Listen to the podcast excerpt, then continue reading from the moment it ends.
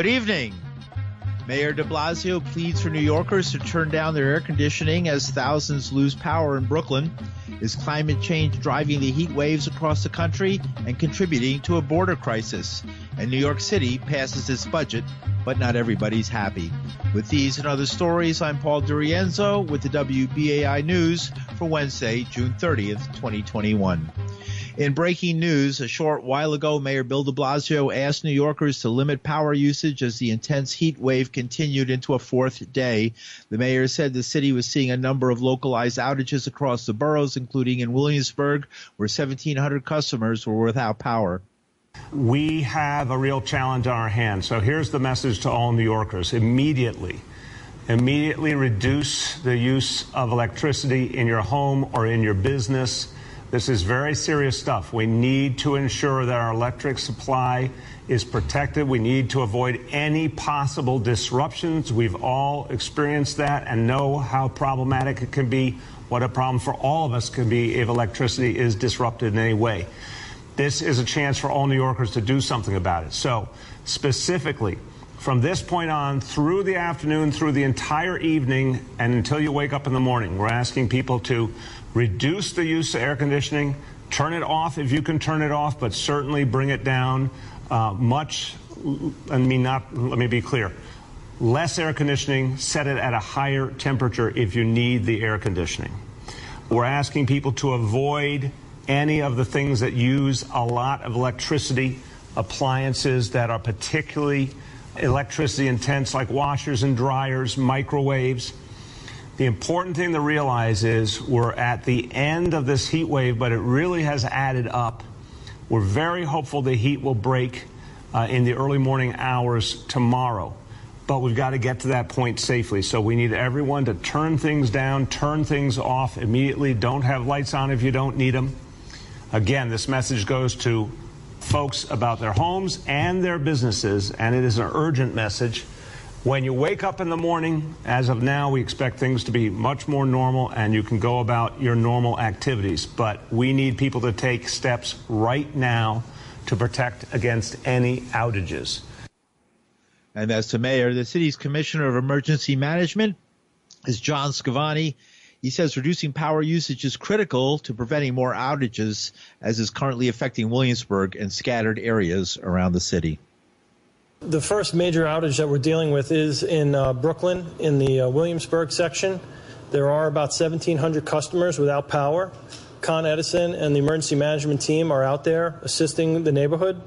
Um, Con Edison is dis- distributing dry ice at the corner of Nassau Avenue and Morgan Avenue. And we also have brought an MTA bus out there to serve as a mobile cooling center, which is parked at the same location.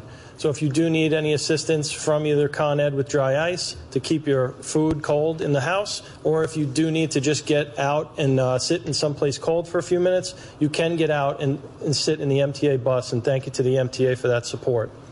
There are some other localized outages in each borough, but there are none as significant as the one in Williamsburg. And with the mayor's message, we're hoping that with the conservation of energy that we will not be dealing with any more significant outages. That's the city's Commissioner of Emergency Management, John Scrivani. Today marked the fourth day of the heat wave with readings near 100 degrees. It was the hottest day since September 2015.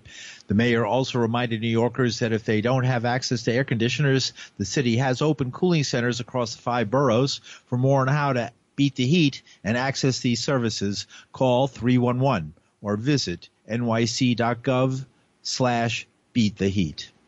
Meanwhile, the heat dome that caused the sweltering heat over the Northwest this week is pushing north, bringing record temperatures to British Columbia and Saskatchewan, both provinces of Canada. There, they almost never see such high temperatures. Police in Vancouver say they've responded to 130 sudden deaths since last Friday. Nearly 250 deaths have been reported across the Pacific Northwest. In the usually cool region, 40% of homes don't have air conditioners, with price gougers taking advantage by selling air conditioning units in Washington for more than double the retail price. Meanwhile, in New York City, the temperature peaked at about 98 degrees at LaGuardia Airport, but with humidity, it feels well over 100. The heat is expected to break in the early morning hours with intense rainstorms expected. Thursday's high will be about 83 degrees. Sounds cool with thunderstorms all day. Even President Joe Biden says the unusual heat waves so early in the summer are obviously the result of global warming. But North Carolina State University meteorologist Carl Schreck, who studies extreme and tropical weather, says the cause of the heat wave will take a few weeks for scientists to sort out. But he adds more weather extremes like the heat dome over the Northwest are expected. A heat dome is, a, we call it like a ridge of high pressure. So when air gets very hot, hot air expands. As the air near the surface gets hotter, it kind of pushes the atmosphere above it up higher as it expands. And you get this large area of high pressure. And we especially look at it like about five miles up, uh, kind of gives us an idea of where the jet stream is. And when you have one of these heat domes or ridges, it pushes the jet stream way far to the north. And uh, you get really, you know, these really warm temperatures underneath it. And then because the jet stream gets pushed so far to the north, it kind of slows down the jet stream and you get these patterns that kind of stick around a bit longer than they, they usually would. What do you think about the news reporting? You know, in general, are they telling the story a little bit too heatedly for a hot story? Uh, lots of puns intended there. Um, yeah. It really has been shattering all time records for some of these locations. Portland, it was more than seven degrees above its all time record. Not just barely breaking these records, but really shattering some of them. This isn't Arizona or uh, Texas or Florida that are kind of somewhat used to the heat. I don't think it's overstated how significant an event this is. Is this about increased CO2 in the atmosphere, all the things we've been hearing about? We won't know for a while how much of an impact global warming had on this particular event. But what we can say is we know that global warming has been making extreme heat events stronger, longer lasting, and more frequent. And our computer models tell us that that's going to continue to happen. And we have been able to look at past heat waves in other areas and try to figure out, you know, there's only one Earth, so it's kind of hard to know whether things would have happened without humans or not. But in a computer model, we have the advantage where we can run the Earth as it is, and then we can run the Earth as it would have been without humans. And we can see how often a particular heat wave happens in each of those scenarios. For other heat waves in the past, more often than not, when they check one of these major heat waves, it ends up being significantly stronger or uh, more frequent because of climate change. Is this an inconvenience or how hot could it get? Humans are really good at adapting. It's not going to escalate out of control to become Venus, but it is going to be increasingly these temperatures that they're experiencing in the Northwest. Humans can't survive outside for any length of time in those conditions. Yeah, eventually we'll build the infrastructure to have more air conditioning and so forth, but it'll be expensive and painful. Can it be reversed? Could we change this if we had the right leadership?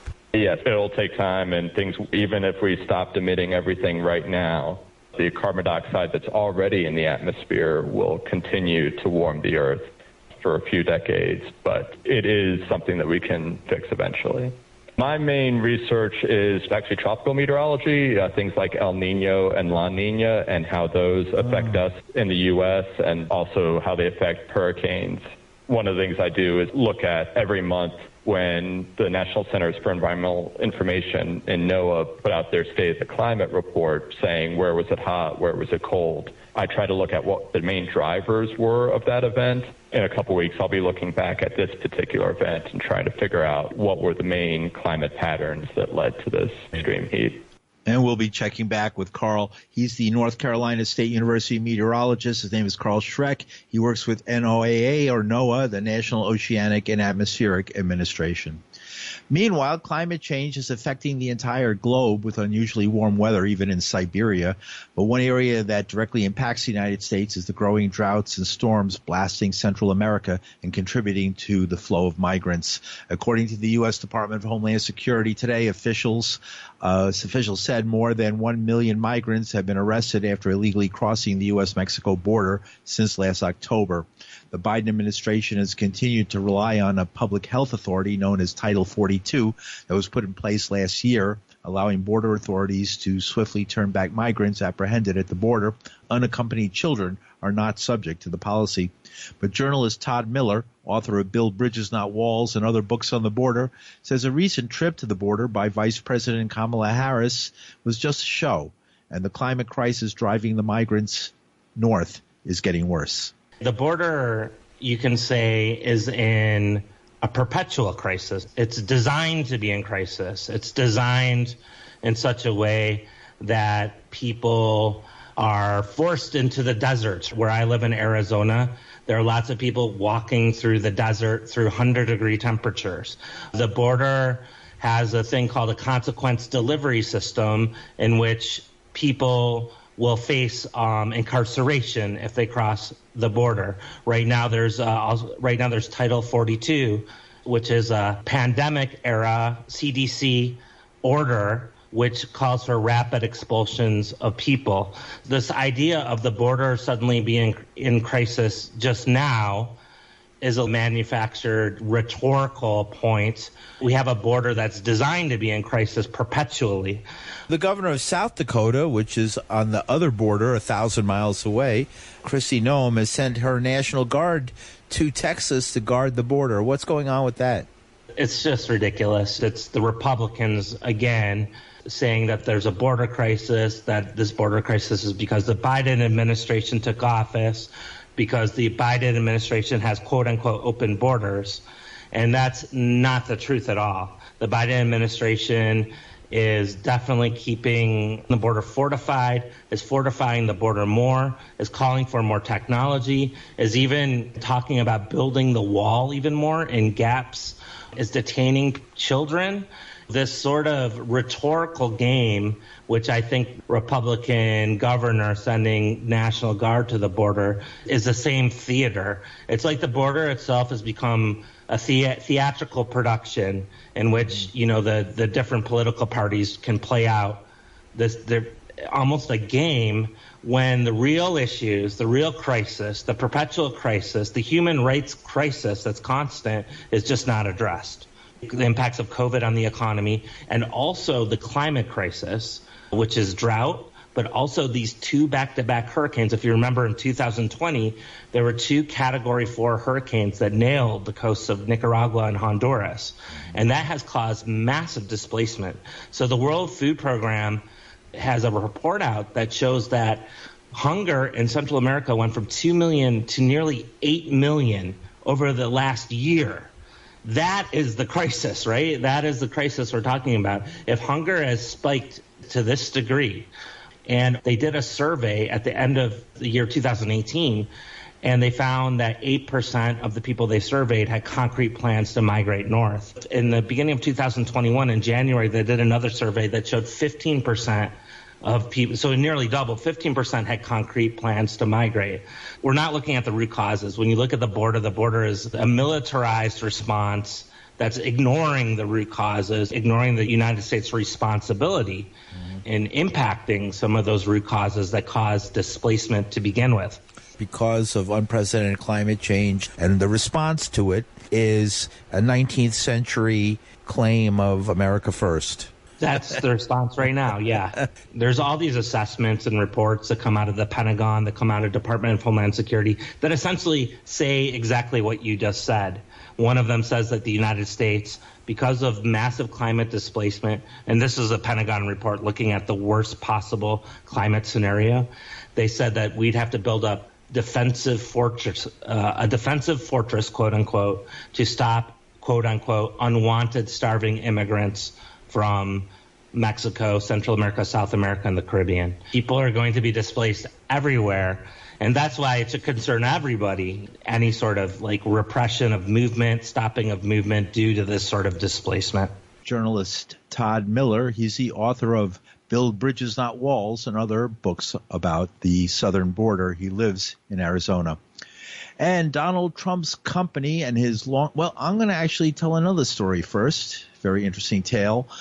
The Pennsylvania Supreme Court today uh, said that Bill Crosby could go free. And in fact, I'm looking right now at the news that's breaking. Uh, the highest court not only threw out Bill Cosby's sexual assault conviction and released him from prison today in a stunning reversal of fortune for the comedian once known as America's Dad.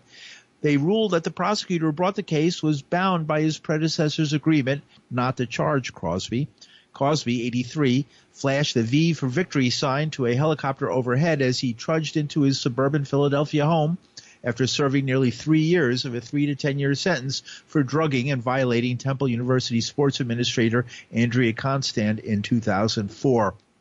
The former Cosby Show star, the first celebrity tried and convicted in the Me Too era, had no comment as he arrived and just smiled and nodded later at a news conference outside, where his lawyer Jennifer Bonjean said, "We are thrilled to have Mr. Cosby home." All right, and I wonder if the alleged victims are as thrilled. We'll find out, I guess, in the days to come. And Donald Trump's company, in a another uh, area of celebrity wrongdoing or celebrity um, we don't know if it's wrongdoing or not. It hasn't been proven as such, but it seems to be in that celebrity world. Donald Trump's company and his longtime finance chief are expected to be charged tomorrow with tax related crimes stemming from a New York investigation into the former president's business dealings. The news was first reported by the Wall Street Journal. The charges against the Trump Organization and the company's chief financial officer, Allen Weisselberg, appear to involve non-monetary benefits the company gave to top executives, possibly including use of apartments, cars, and school tuition. The charges against Weisselberg and the Trump Organization would be the first criminal cases to arise from the two-year probe led by Manhattan District Attorney Cyrus Vance Jr., a Democrat who leaves office at the end of the year. A grand jury was recently impaneled to weigh evidence, and New York Attorney General Letitia Letitia James says she's assigning two of her lawyers to work with Vance on the criminal probe while she continues a civil investigation of Trump. And you're listening to the news on WBAI New York. I'm Paul DeRienzo. In the city, it's still the election that wasn't. The state Senate will hold hearings on the City Board of Elections after the board on Tuesday botched the ranked choice vote count by including more than 100,000 dummy ballots. and then Wednesday afternoon, State Senate Majority Leader Andrea Stewart Cousins vowed to reform the board, calling its ranked choice vote tally mistake a national embarrassment. The Board of Elections admitted late Tuesday that it included 135,000 dummy ballots in its preliminary ranked choice voting counts, an error that resulted in the board presenting inaccurate tallies and needing to redo the vote. Meanwhile, the campaign for Democratic mayoral candidate Eric Adams announced today it's filed a lawsuit in Kings County Supreme Court for a judge to oversee and review ballots, if necessary, from the June 22nd primary. The move in itself is not unusual when ballots are being counted, but this time it comes after a glitch in the ranked choice voting count for the Democratic Party nomination for mayor that originally showed Adams well ahead and then suddenly barely ahead of the third place candidate, followed by an admission by the Board of, Ele- uh, Board of Elections that they'd miscounted the ballots. Nobody knows exactly when the count will proceed. And in another story, increased spending on students, new funding for LGBTQ equity programs, restoring pandemic era cuts to cultural institutions and libraries, and another $500 million invested in the city's new rainy day emergency fund.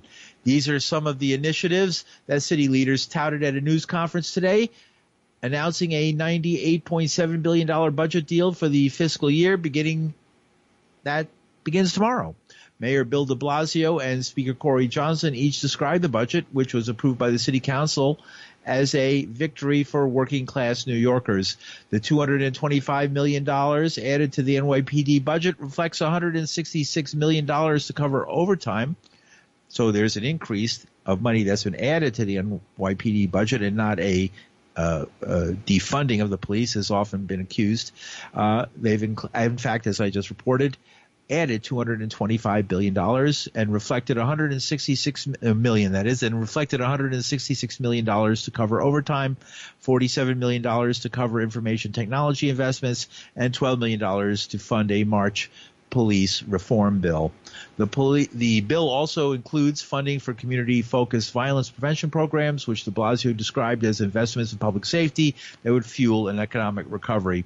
But not everybody was happy with the results. The mother of Amadou Diallo, who was killed in a hail of police bullets in 1999 as, she, as he stood in his own stoop, is Kadiatou Diallo. She says the city council should have cut the NYPD budget. I call on the city council to vote no on a, on a budget that gives more dollars to the NYPD. Instead, to give more funding to communities to fund programs, uh, youth summer jobs, and mental health programs. Don't put any more money in NYPD. Put that money in our community needs. Mental health support, housing, better job for the future generation and that's Kadiatou Diallo, the mother of Amadou Diallo, who was killed by the NYPD in a hail of bullets in 1999. But one of the budget's authors, Upper West Side Council member Helen Rosenthal, says it's a good budget that doesn't cut money for cops, but finances new community policing strategies. We voted on the budget today, so it's been passed into law. Now people can spend time looking inside to see what's there. The reason I'm so happy with it is because it really speaks to this moment when we say we're going to describe public safety in a much more holistic way. We're going to describe public safety and include social services, health care, mental health services, good education, pre-K, housing, keeping people in their homes, access to parks, making the city better in those ways. And boy, this city has that all over the place.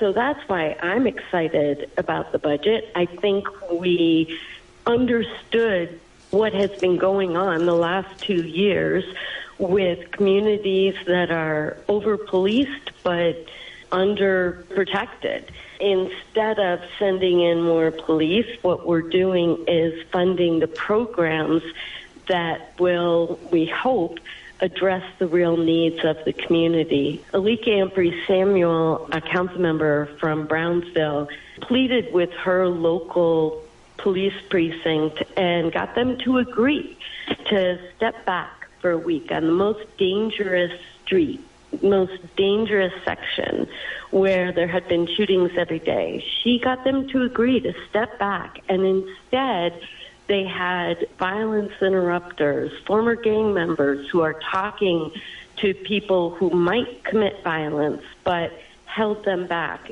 They provided community services, social services, food, access to health care etc. And that was the one week where there were absolutely no shootings. It was the safest week in that area. It happened because police took a back seat to the social service programs. What I'm so excited about is in this budget, we put the emphasis on making sure there were violence interrupter programs, cure violence programs, mental health services, etc. So we're not going to hear Tucker Carlson tonight saying New York defunded the police. I can't see how they could say that. We did not defund. We did not really increase funding.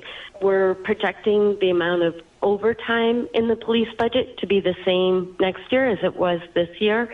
The headcount is staying roughly the same. I think it's going up by 23 the size of the total budget increased de minimisly to cover the cost of new mental health ambassadors that will come from the police department. And that's Upper West Side Council member Helen Rosenthal. It's the city's largest ever budget, buoyed by infusions and stimulus funding, including $14.2 billion from the federal government. And in more local news, retired teachers, sanitation workers, hospital workers, office workers, and firefighters who spent their careers working for New York City marched today through the financial district. They protested the city's plan to move 250,000 retirees from traditional government run Medicare to a privately run Medicare Advantage plan. Clark Adamitis has the story.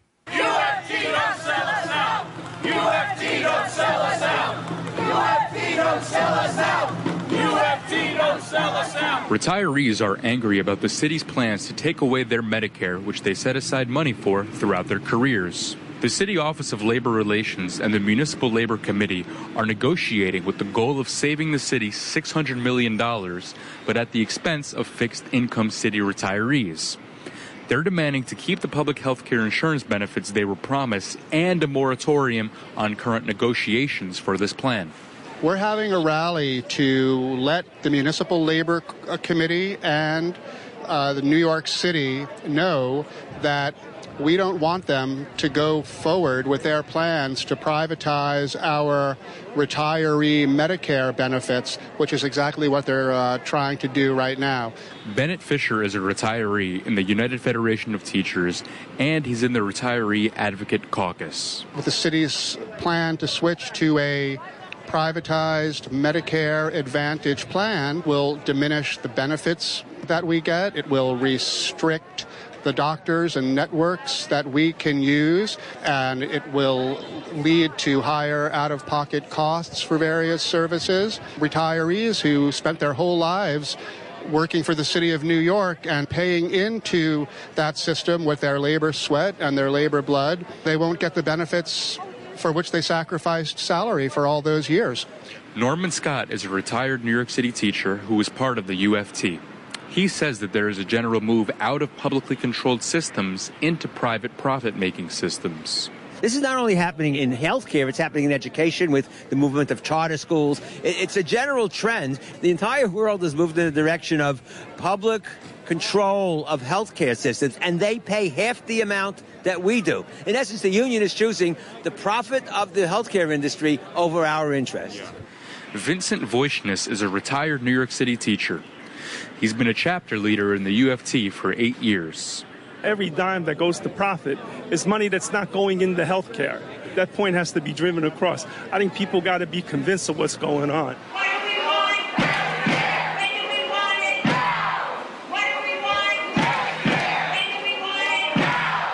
The UFT believes the deadline for these negotiations is July 1st. But Michael Mulgrew, president of the UFT, tells the teachers that there is no deadline. He has assured them that he may not go ahead with the plan. Clark Adamitis, WBAI News, New York. Thanks, Clark.